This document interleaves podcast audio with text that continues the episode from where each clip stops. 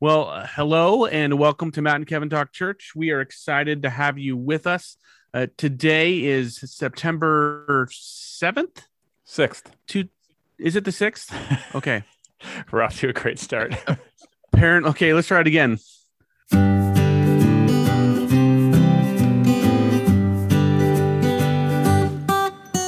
Hello and welcome to Matt and Kevin Talk Church. Two pastors, two old friends from two different denominations on two different coasts, talking about faith, culture, the Bible, and the ins and outs of church ministry. I'm Kevin Sheehan, Associate Pastor of Reformed Presbyterian Church in Ephrata, Pennsylvania. And I'm Matt Curtis, Pastor of Decision Life Church in Wairika, California. Welcome to the podcast.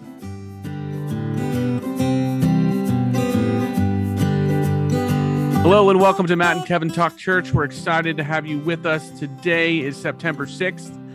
2021, and today we thought we would just spend some time reflecting on the upcoming anniversary of September 11th.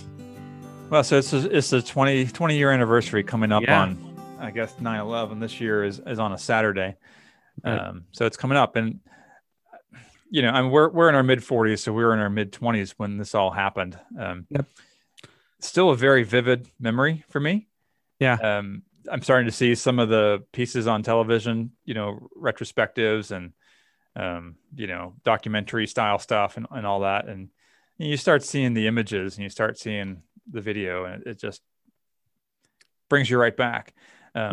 You know, it's always interesting how much, you know, they've uncovered more video, in the years since then, that people have taken and now include into. So you still kind of see like new video and new things happening, but it's like, you know, exactly where you are as soon as you start seeing the images. Yeah. Just I don't know. Is it an overstatement to say the defining moment of our lifetime? I mean, no, that sounds right. Fall of communism, Berlin Wall, that kind of stuff. The Challenger explosion. But in terms of like a singular moment, probably the most dramatic and life-changing. Yeah, I think the pandemic has been pretty significant too. But it's too soon to really have a. But maybe in terms of comparison. An instantaneous moment, you know, obviously the pandemic sort of like this longer thing that kind of unfolded. Same with like again the end of the Cold War and all that. Right. But in terms of just waking up one day and seeing shocking news, which you just knew was going to change everything. I mean, it was true in 2001. It's more true today that everything is like big news and the biggest news ever. Right. Like we always kind of exaggerate how big things are. Except that legitimately was. I mean, comparison obviously is December 6, 1941, right? Pearl Harbor. Yeah. Right? Like, and obviously that was way before our time. Well, sure. I'm just saying in terms of like, those two events, I think, are by far and away in terms of attacks on American soil and what that means to, like, that is sort of imprinted on like my grandfather's generation, right? Right. In the way that is imprinted on my grandfather, if were he alive today, he would say that was the watershed moment of his like young life. We would say that about September 11th. Yeah. So it's one of those things that you just knew right away. This is a big deal. Like, stop what you're doing. This is a big deal. I mean, it was downtown New York City. I mean, even Pearl Harbor was a distant island that wasn't even a state or yet. The Pentagon, perhaps more pointedly, right? Yeah. Like, I don't know about more pointedly, but at least as well. So, you know, I went to James Madison University and I graduated in. I finished my classwork in 2000. I was still living in Virginia. Most of my college friends, not most, I don't know, but quite a few of my college friends were from Northern Virginia, right outside DC. Some of my friends had parents who worked in the Pentagon. And there were some anxious moments not knowing whether their parents were alive. Yeah. I had a college friend who worked in the World Trade Center. I don't think he was there that day. But like I knew people who were, you know, personally there on the ground. Not many, but I did know some, and certainly knew like, you know, friends of friends. Yeah. Certainly knew a lot more. I mean, again, being kind of an East Coast person. I mean, I remember exactly where I was, and you probably do too. I do. I had graduated. I had plans to go overseas as a missionary. I think my flight was scheduled to leave like, I don't know, right around that day. I forget if it was a few days after or before. And actually what happened was, I didn't raise the support that I needed. And so I didn't go. And I found that out like 3 days before 9/11. So I was at my parents' house because I had nowhere else to be. And my parents had moved like the year before. So it wasn't like it wasn't like my hometown. So I was just kind of somewhere different. And it's just I was already feeling very sort of discombobulated and untethered to the world. And then that happened and just everything got turned upside down. And it was just like, we don't know what's going on anymore. Yeah. It was just such a shocking day. Yeah. And one of the things that I remember most, this is kind of strange maybe, but I remember at one point, you know, the latest news flash was that a plane went down near Pittsburgh. And I remember thinking, like, if they're flying planes into buildings in Pittsburgh, like, where aren't they flying planes? You know what I mean? It's like, it's one thing. It's like, okay, New York makes sense. Yeah. Downtown Manhattan, Washington, DC. But it's like, okay, if they're flying planes into Pittsburgh. Now, of course, that turned out to be the plane that was, you know, went into the ground at Shanksville, PA, that was going to DC, but I didn't know that then. It's like, they flew into Pittsburgh. It's like, that means like every American city, you know, was probably getting bombarded with planes. And with apologies to the people of Pittsburgh. We're not saying you're not important. Right. But I mean, if Pittsburgh, then that probably means LA and Chicago and, you know, every other city of the comparable. So it was one of those days where it just felt like anything was, like, literally anything was possible. Yeah. Where any news story that came across the wire sounded believable, because what you're seeing on the screen on live was TV so unreal. That's like, everything's possible. Anything's possible. Yeah. What were you doing 20 years ago? Well, I don't know if you remember this, but I wrote obituaries for the Valley News. I don't remember that. Yeah. So like so I graduated from college. I moved back to New Hampshire to figure out what was next. Seminary I hadn't really decided on yet. And so I sort of had two like sort of part-time gigs. I worked at TJ Maxx there in like the Lebanon little plaza there to sort of make some money. Yeah. And I wrote obituaries at TJ Maxx. And so not TJ Maxx at the Valley News. Now that would have been something. Me on the typewriter. And anyway, and so typewriter. Like, yeah. How old are you? No. Typewriter. Well, you know, we would have been using Windows 95. So it may as well be, you know, a typewriter. But anyway, I was in a newsroom, interestingly enough. Yeah. I'm sure I've told you this story. I don't know if I remember. But anyway, it was just, that was an interesting place to be. Yeah. Right. Because there's just stuff coming over the wire. And I remember being struck that like these guys who'd been in the news for a long time were like visibly shaken. Right. Right. And that was, that for me was like, okay, this is serious. Yeah. You know, like this isn't like your run of the mill scandal or story. It was like, you know, the guy who was the editor at the time, he was just like white, like his coloring was, so we're all watching it on TV. Yeah. Right. Yeah. And then they ended up like closing down, like my job at the retail store, they ended up closing the store. And so I just went home and sat down on like my parents' basement and was just like, did nothing but watch the screen. Yeah. I mean, it was weird because, you know, I had just kind of gone through a pretty major disappointment learning I was not going overseas. Yeah, I remember that. And then again, same with my parents. I was 24 years old. I'd been living on my own since I was 18. That was just weird. And they had moved. So it wasn't like it was in my hometown. So I didn't have anyone to kind of mourn with, other than my parents. It was just strange. Again, my world was already a little bit confusing. So I didn't have anything to do. I was kind of between things as well. Yeah. And so I just like watched TV for like, a week straight because I just had nothing else to do really. And it was so just mesmerizing. Well, me too. Well, there's that. You had just found out like a major disappointment 3 days before. And I had purchased like an engagement ring like 3 days before. Yeah. Because I was going to propose to, and I like booked tickets to fly out west to propose to, you know, who's my now wife. Yeah. And I was thinking, are we even going to be flying by then. You know what I mean? Yeah. Like I wasn't, like I had no idea what all that was going to be like. Yeah. Yeah. The other thing, like I sort of remember from that time, and I don't know what your memories of this are like, you know, I don't remember Valley Bible ever being as full as it was in the days following 9/11.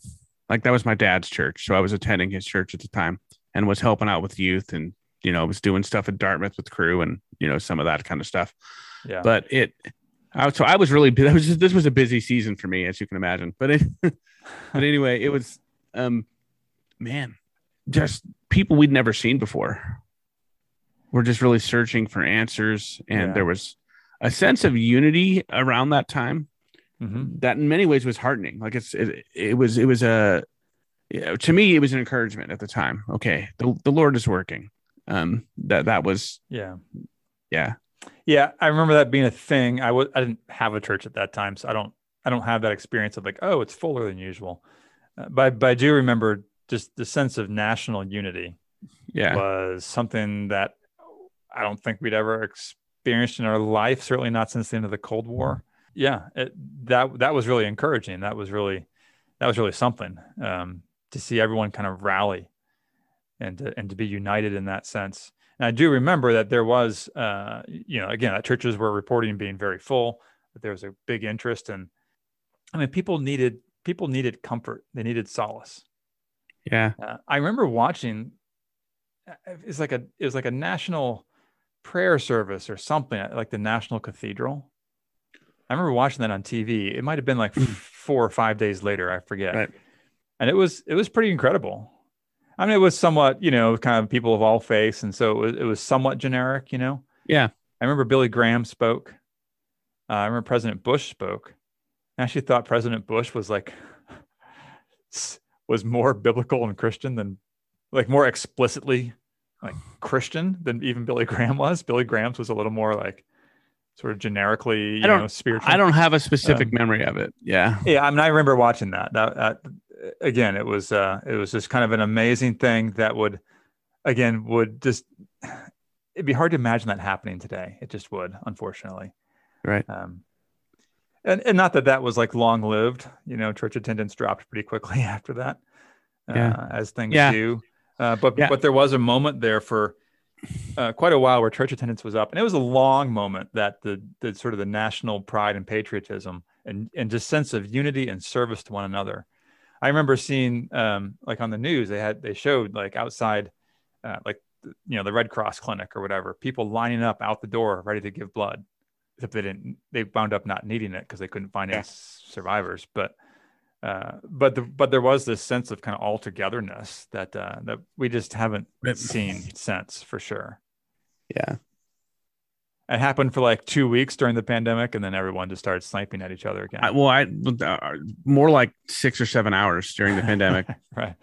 But I remember at the early stages of the pandemic, people were like, oh, maybe this will be another 9/11 and kind of unite the country. I remember thinking that it could have been that. And I think we even on this podcast talked about and how it could have been that. It ended up not being that. Yeah. Yeah. No, but so again, for me, I remember experiencing all of that as well. And, I'm working sort of in a newspaper. I say I'm working in a newspaper. I'm there like 4 hours a week. You know, they give me the death notices. I call the families and type something up. So it's not as though I was not a newspaper man, I guess is what I'm trying to say. I'm not trying to, but it struck me how like this was a moment for the news in some ways.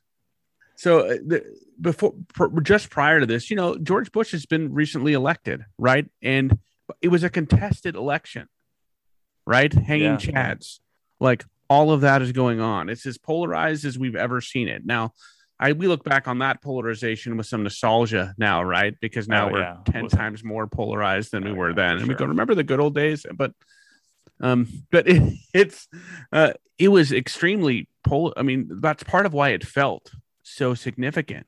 Yeah. This moment happens, and whatever you think about George Bush and what he did next, right? It's you'd be pretty hard pressed to find somebody who, at least if they were honest, who didn't feel like in those moments he handled that in a way that brought the country together.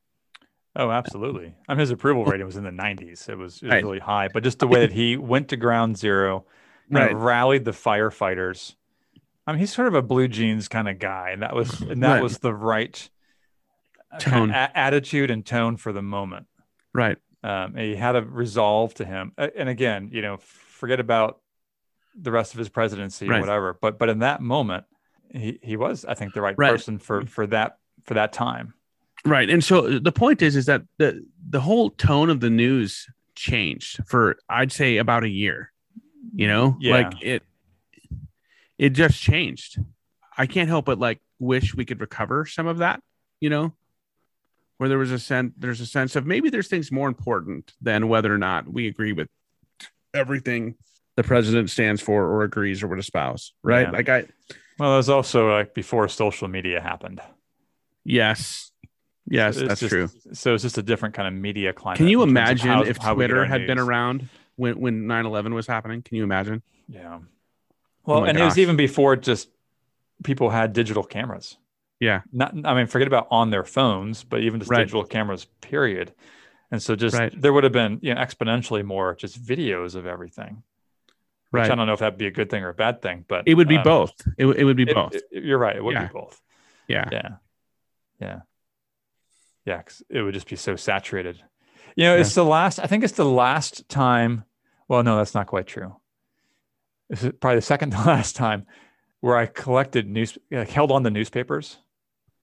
It used to be kids that we had these things called newspapers that were thrown at your doorstep every morning. Yeah, we should have explained that when I said I was working in a newspaper.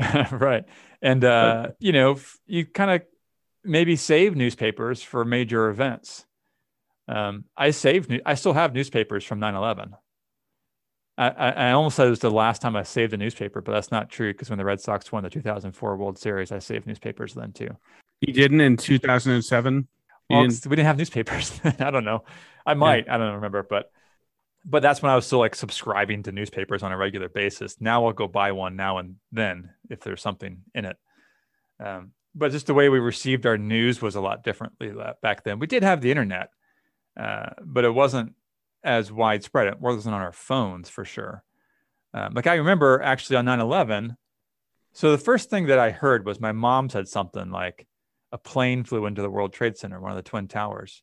And my first thought was, I remember a story from decades ago when a plane flew into, I forget if it was the Empire State Building or some other building. And it was some private plane, small plane, Cessna or something. Some idiot who got off course, yeah. Yeah, and it did, it damaged 3 rooms or whatever, and it did no structural damage. So it's kind of the first thought I had. It was something fell into the building, but I had no sense of that there was trouble. You know what I mean? Yeah. Massive trouble. And then obviously we turned on the news and saw what was going on. It was oh wow. And then I remember.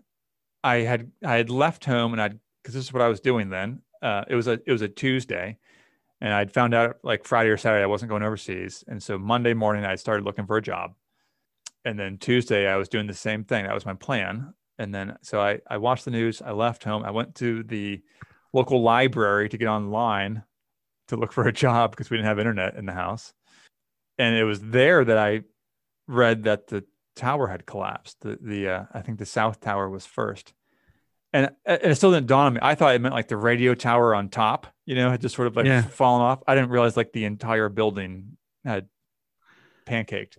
Yeah, by then I'd gone home and was sitting in the basement with my mom. Yeah, so I didn't even appreciate what had happened right away. And then when I finally realized what had happened, that's when I was just okay, forget it. I went home and I spent the rest of the days in front of the TV. Because I wasn't going to be able to concentrate on anything.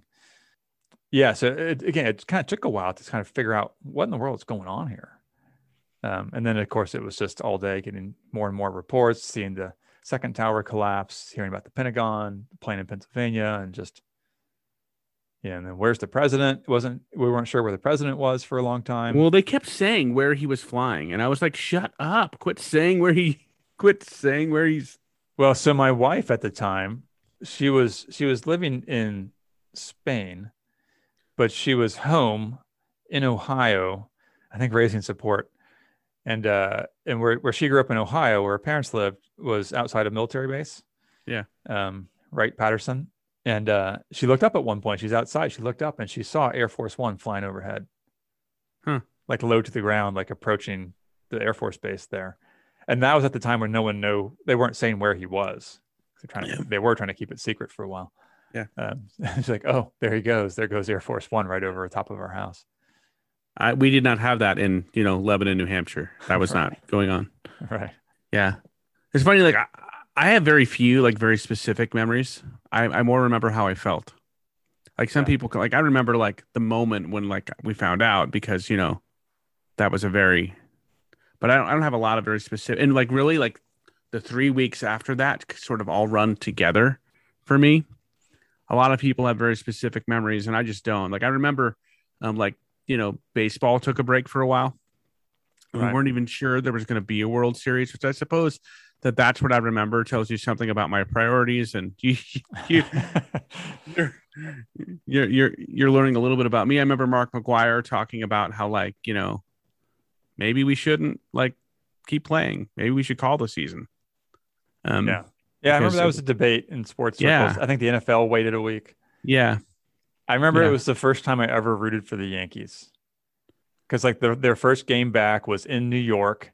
It was just so much bigger than baseball and bigger than but it was like the first game back is in New York. Yeah, it was incredibly emotional. I think George Bush threw out the first. He did. I know he threw out a first pitch. I forget if it was for the first game of the World Series or for the first game like that was after they resumed play again in September. He may have done both. He may have done both. I remember he threw a dead-eye strike. But, you know, again, he played third base at Yale. First game back in Yankee Stadium, you know, New Yorkers were affected more than anybody in terms of like that was their town, you know, and it was just like incredibly emotional. Yeah, like it just was. And we were all kind of New Yorkers for a while there. We were, and we like, set all that kind of stuff aside. It really just wasn't even something you joked about. I mean, it was just like you just didn't. And so it's like, you know, you wanted New York to have a moment. I think they played. I forget if it was game 1 or game 2, fell on November 1st. It was the first baseball game in November because the season got delayed and pushed back. So the World Series went into November, and Jeter hit a walk-off home run or whatever it was on November 1st, and they dubbed him Mr. November and all this kind of stuff. But it was this would have been the Yankees Diamondbacks series. Right, which the Diamondbacks eventually won. But is that, or was that 2002? No, that was 01. And so it was like, it was just a good moment for New York, you know, and again, not a Yankees fan, that's well documented, but you know, 9/11 made me a Yankees fan, at least for a little while, just to see, you know, what it meant to the city and to see them cheering and just having like this, a temporary break from their grief and sorrow to just celebrate. Yeah. 'Cause another thing that you kind of forget now is like, they would have these funerals for the fallen like police officers and firefighters. Yeah. And it would be like a procession, like down the streets of, you know, whatever neighborhood that they were from or whatever. And it would just be people lined up, you know, 10 deep on the sidewalks, just paying homage to the fallen firefighters or firefighter and police officer. And this is going on like every day. Yeah. Yeah, so this is what they were doing like every day in New York City. Well, and they were digging people out for like months. Like yeah. I mean, and there was still, you could still smell the smoldering smoke for months. I mean, it was just, this was going on. This is what their life was every day. And you know, so to see them have like a good moment, you know, where they you know, they win a big game. It's like everyone knows it's not that big of a deal. But it's something. It's something tangible they can do, and so you're kind of happy just to see that. Yeah, yeah. Another thing, just sort of on, you know, like sports related stuff coming out of 9/11. I remember the Super Bowl, the first Super Bowl after 9/11, which was only like 5 months after 9/11, so it was still pretty raw. Yeah, it was fresh. Ground Zero was still a mess. It wasn't cleaned up by any stretch of the imagination. Well, it was Pentagon a mess for years. Yeah, it was. So, like again, like if you're younger, you don't really remember it. It was still really raw. It was still, you know, in the national consciousness for sure. So you get to the Super Bowl, and this is like the first Patriots victory. So there's that, but besides that, again, putting that aside, like I remember, you know, obviously Super Bowl NFL is always very patriotic. But the halftime show was U2. Get on YouTube and look up YouTube or U2 Super Bowl halftime show 2002 or whatever. Like, it was just awesome. Like, it was just awesome. I mean, U2 was awesome to begin with. They did this thing where they dropped two curtains. So kind of, you know, from the ceiling of the, I think it was New Orleans Superdome. So it kind of looked like the Twin Towers, and they projected the names of the victims on the banners like, while they sang. And it was like, you have a better memory than me for this kind of stuff. You can't watch that and not get goosebumps. Like, it's just awesome. Yeah. It was just awesome. And again, it was one of those moments that was just sort of felt like a healing moment for a lot of people. Like, the stuff that I remember is, of course, you know, a month after, like basically a month after this happened. Well, not quite a month. Like, it was, I guess, October 15th. I flew out to go propose to Anita. And I remember just being struck with what a different experience, like all the stuff that we just take for granted now, like, oh yeah, of course you're going to take off your shoes and belt. And of course, you know, of course my mom or dad aren't going to be able to walk me to the game. I mean, all of that stuff was brand new then, all the security measures, all of that. And it felt super weird. And then, like, there were still like guys with guns hanging around airports, like, you know, like military people, right? And so, like, that was all very jarring, you know. I know. You used to be if you're picking someone up from the airport, you used to be able to like walk to the jetway, security, like to the jetway, and stand there at the end of the jetway. You're obviously not doing that now. You're waiting at, you know, baggage claim or whatever, cell phone lot. And again, I had, you know, people were asking me, how are you feeling about flying? And, you know, my thought was, it's probably as safe to fly now as it's ever going to be again, because, you know, just after something like this happens, what's the, you know, maybe it's the 20 something in me that was, you know, but I remember just thinking, I wonder when all of like, when it'll go back to like what it was like before, you know, like in my naivete, I thought, okay, right now it's terrible and people are grieving and we're scared and we don't know if there's going to be another attack. And so we're taking all of these measures, but surely at some point, like, I won't need to take off my belt to go on an airplane. And here we are 20 years later, you know, well, just, some things obviously were going to be permanent and some things were temporary. Right. Well, right. There aren't like army guys at the airport anymore, but like, well, even just beyond security measures. Well, I mean, just in terms of like the mood of the country. And to be fair, part of it was like, I was flying out of Logan Airport. Right. And one of those planes took off from Logan. So like there was a lot of like, there was heightened everything. Logan Airport's in Boston, listeners. So like there's, I mean, some of that was that. So if I'd been flying out of, you know, Burlington, Vermont or Manchester, it might've been different. It just was really striking to me. Yeah. And so that's like, I remember that. And I remember, you know, like I said, just the sense of unity and the, patriotism. Like I'm not, again, this is going to get me in trouble with like some of our listeners, but like, I'm not like, I'm grateful to be an American and I wouldn't want to live anywhere else, but I would not classify myself as a particularly patriotic person. You know what I mean? Mm-hmm. I'm just not, I don't get misty eyed at the Star Spangled Banner, you know, like I just don't. But during that time it was a big deal.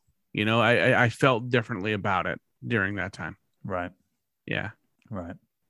It would be really interesting to go back and remember some of the things that happened that just over the course of time you forget about. And I started watching a couple of these like documentaries on TV that are coming out, these 20th anniversary things. And it's like, oh yeah, I forgot about that. You know, one of the things I kind of that gets lost in all of this is remember a little, I don't even remember the timeline of it all, but there's all these anthrax scares happening. Yeah. I mean, it might've been like October. That would have been 2001 or more towards 2002 and 2003, but yeah. Well, no, it was much closer. Yeah. It started happening like pretty, like within a month or so, I want to say after 9/11. Yeah. Anthrax started showing up like on all these like letters and stuff to senators and you know, whatever. And I'm like, and because the nation was so on edge already with terrorist attacks. Yeah. And this went on for a while. They didn't know where it was coming from. All this anthrax started showing up in people's, you know, personal correspondence. And it was just, again, it was just kind of like at that moment in time. They had military guys getting vaccinated for anthrax. Yeah, like you would have just believed anything, because everything was just so crazy. I mean, it felt like a season of 24. You know, I mean, like the first season of 24. If you remember, like the first episode of the first season of 24, the TV show 24, featured a plane exploding in the sky, right? And it was supposed to premiere like right around 9/11, and they had to push it back because there's like, it's just people aren't going to watch this because it's way too. Right. Well, now, like, I'm not even sure. I'm not even sure that episode gets made 20 years later. You know, I'm not even sure. Yeah. I mean, if it hadn't already, I mean, there were quite a few things where like movies and other things that they decide, you know what, we're not going to air this because it's just, it brings up too much. It's just one of those crazy things. And I remember like on the first anniversary, by the first anniversary of 9/11, I'd moved out to Colorado. I was living out there. And, you know, on the first anniversary, of course, there's, you know, always, you know, kind of year in review and, you know, retrospectives and all this kind of stuff. And I just remember, you know, taking, you know, to spending a couple of days to sort of reliving it all. Yeah. It was, you know, it was just really something to have experienced. And I was newly married and had just like moved to Portland with, you know, my new wife and was starting seminary and all that. Yeah. Yeah. Yeah. Yeah. So why don't we stop there, take a little break, and we'll come back with a little bit more reflecting on 9/11. Well, welcome back to Matt and Kevin Talk Church. And today we're just reflecting some on the 20 years of really just our country living with the events of 9/11, 2001. And so for everyone who's really over 15, that's banner moment. I think especially if you're Kevin and I's age and you were in your 20s, it's a significant you were in your 20s at the time, it's a significant event. I want to just reflect some on, maybe this is going to seem weird, but since we are a, you know, Christian podcast and the things of the Lord are central to us, I've thought a lot in the years since, just how for me, during that time, just how sovereign God is, was really made real in many ways. But that that he really is the one who sets up leaders, and he really is the one who, is in charge of everything. Like what we were talking about before, about how, you know, in those first moments, whatever you think about the rest of Bush's presidency, he seemed to be the right man at that moment. And it made all of the like, division around the hanging chads and all, and Florida and the Supreme Court deciding who's president and all of that seemed not important. And I look back on that and just think that's the Lord's doing. His sovereign hand over who is in charge. He's in charge of who's in charge. And that was the first time I, as a young person, that I'd really, that being true was made real to me. Like I knew that, but it was real to me in a different way. So I don't know if you have any reflections like that from that period, but for me, it was an important time in my faith in many ways. Cause I was going, okay, things are chaotic, but the Lord's in charge, and clinging to that was really important for me. I think when I think back to where I was at in the fall of 2001, again, I was just coming off a pretty major disappointment where I thought I would be going overseas as a missionary, serving the Lord. And instead I was sort of stuck at my parents' house trying to figure out what to do next with my life. And then 9/11 happened 3 days later. I was wrestling with questions of the Lord's sovereignty and, in a different way, in a whole different way. And when 9/11 happened, I don't think I was thinking through it through that same lens that you were.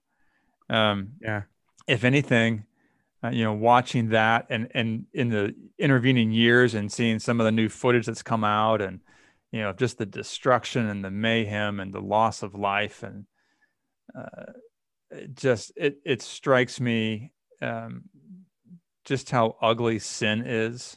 Yeah. I mean, I think it's like, look, that was all the result of sin. And obviously not all sin is quite as dramatic. And has such far-reaching effects. But sin is sin, and it's ugly, and it's dirty, and it's nasty. And, you know, even if we don't make a mess of an entire nation and bring a city to a crumbling to a halt, our sin does damage people, and usually the people that we are closest to. I just see, I'm just remembering like images of that day, and just, you know, these firefighters, you know, covered in ash and bleeding. And it's like, this is all because of sin.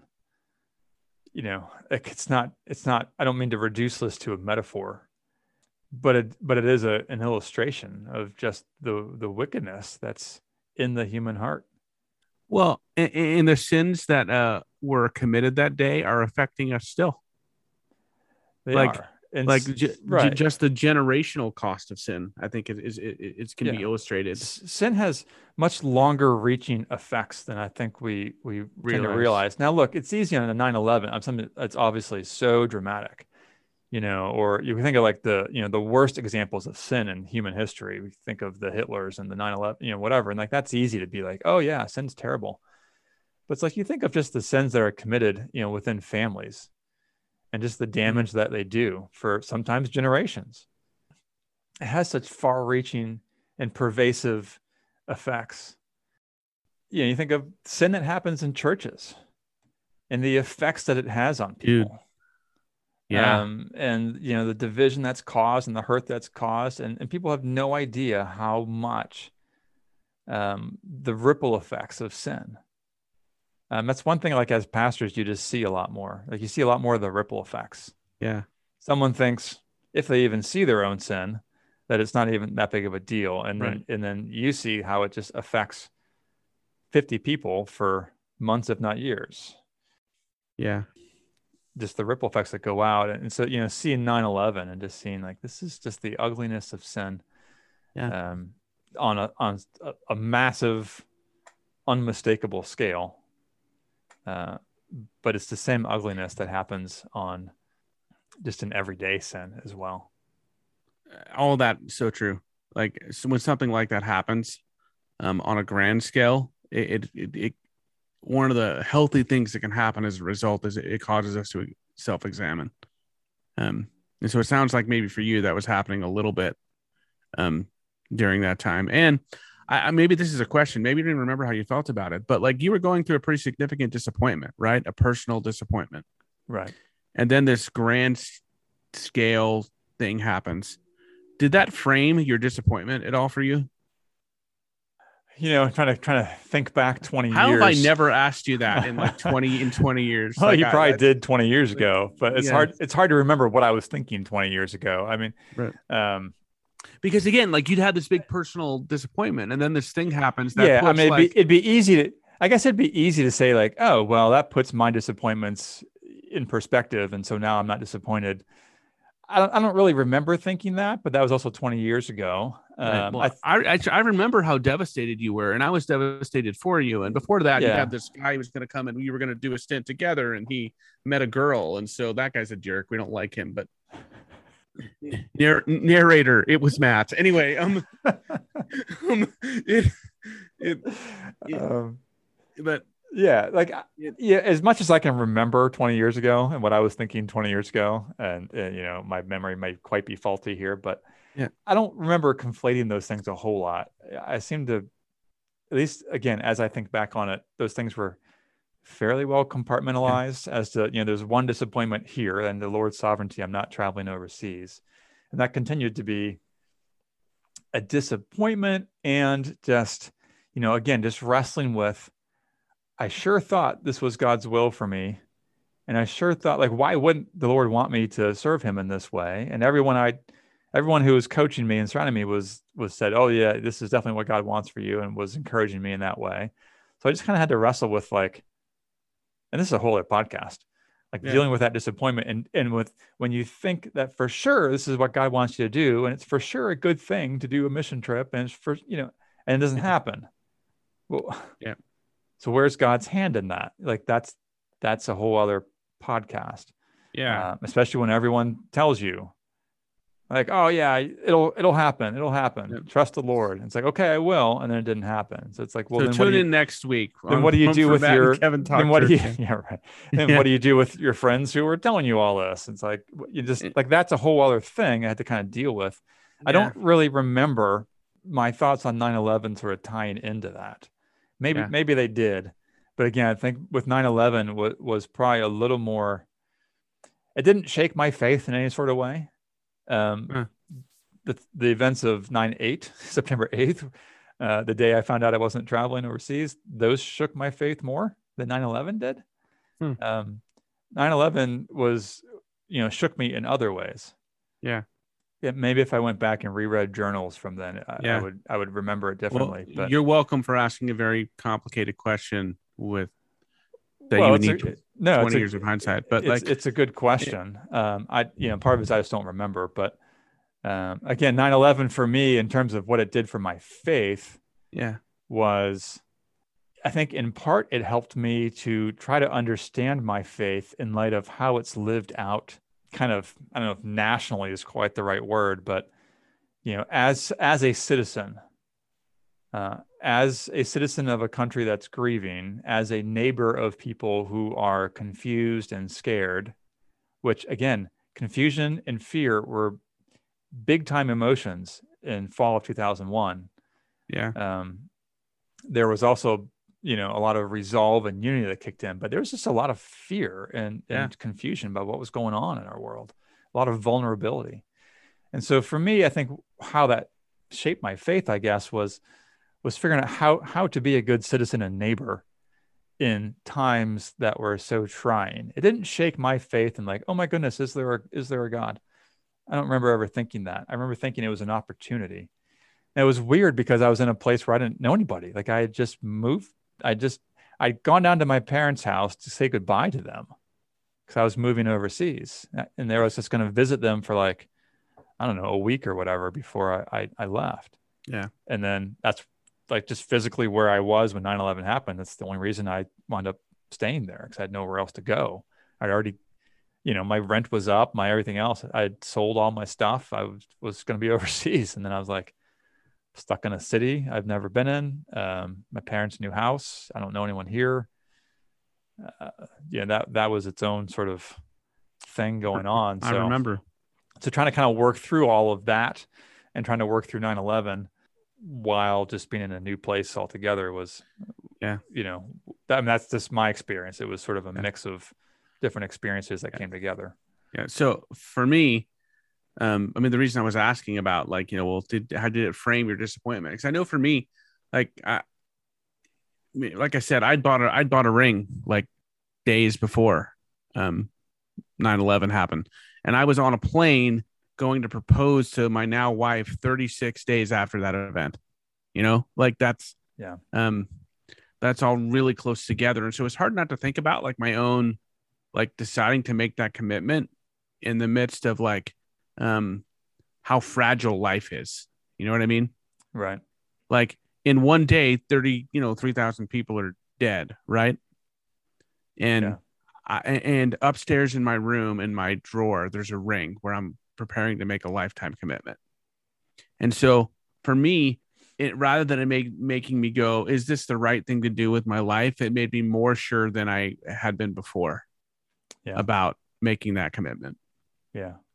So I had it never occurred to me to postpone my flight or anything like that. It made me want to get on a plane sooner. I can understand that. Yeah. And go I want to start the rest of my life with her now. It just made me go, man, things can change so fast. And so that, again, I don't need to go into the whole story of, deciding to marry her and how she dumped me earlier that summer and we got back together and the whole thing. But that's another podcast. But and no one cares, so it won't be an episode. That episode won't be happening, listeners. Rest assured. But it's but for me, for you, it was like, okay, here's this big my life isn't unfolding how I thought it would, and mine is I'm stepping into really adulthood for the first time in many ways. But it was okay, I'm taking this giant step, and the events that were happening, I'd already decided to take that step, but there was something codifying about those. Does that make sense? Sure. Yeah. They were okay, this is now I'm more sure, and so it's hard. not to think about those events and not think about preparing to get married. Yeah. During all that. Well, not get married, but at least propose, because the wedding happened a year later. You were there, but anyway. I was there, yeah. By then I had moved to Colorado. I drove to Seattle for your wedding. Yeah. Yeah. So you've been listening to Matt and Kevin Talk Church. That's the name of our podcast. You've been listening to Matt and Kevin talk about 9/11. We hope that what you've heard has been an encouragement in some way, or maybe just helps you in your reflection of 9/11 for those of you that were old enough to remember that and be affected by it. If you'd like to write into us and share some of your own reflections on 9/11 and what you were doing, where you were, and how that's changed you, or as you think back on it 20 years later, if you have any reflections, we'd be happy to read those. You can email us at mattandkevintalkchurch@gmail.com. You can follow us on Twitter as well at MKTC. That being said, I'm Matt. And I'm Kevin, and we've been talking church and 20 years of 9/11. Be warm and be fed.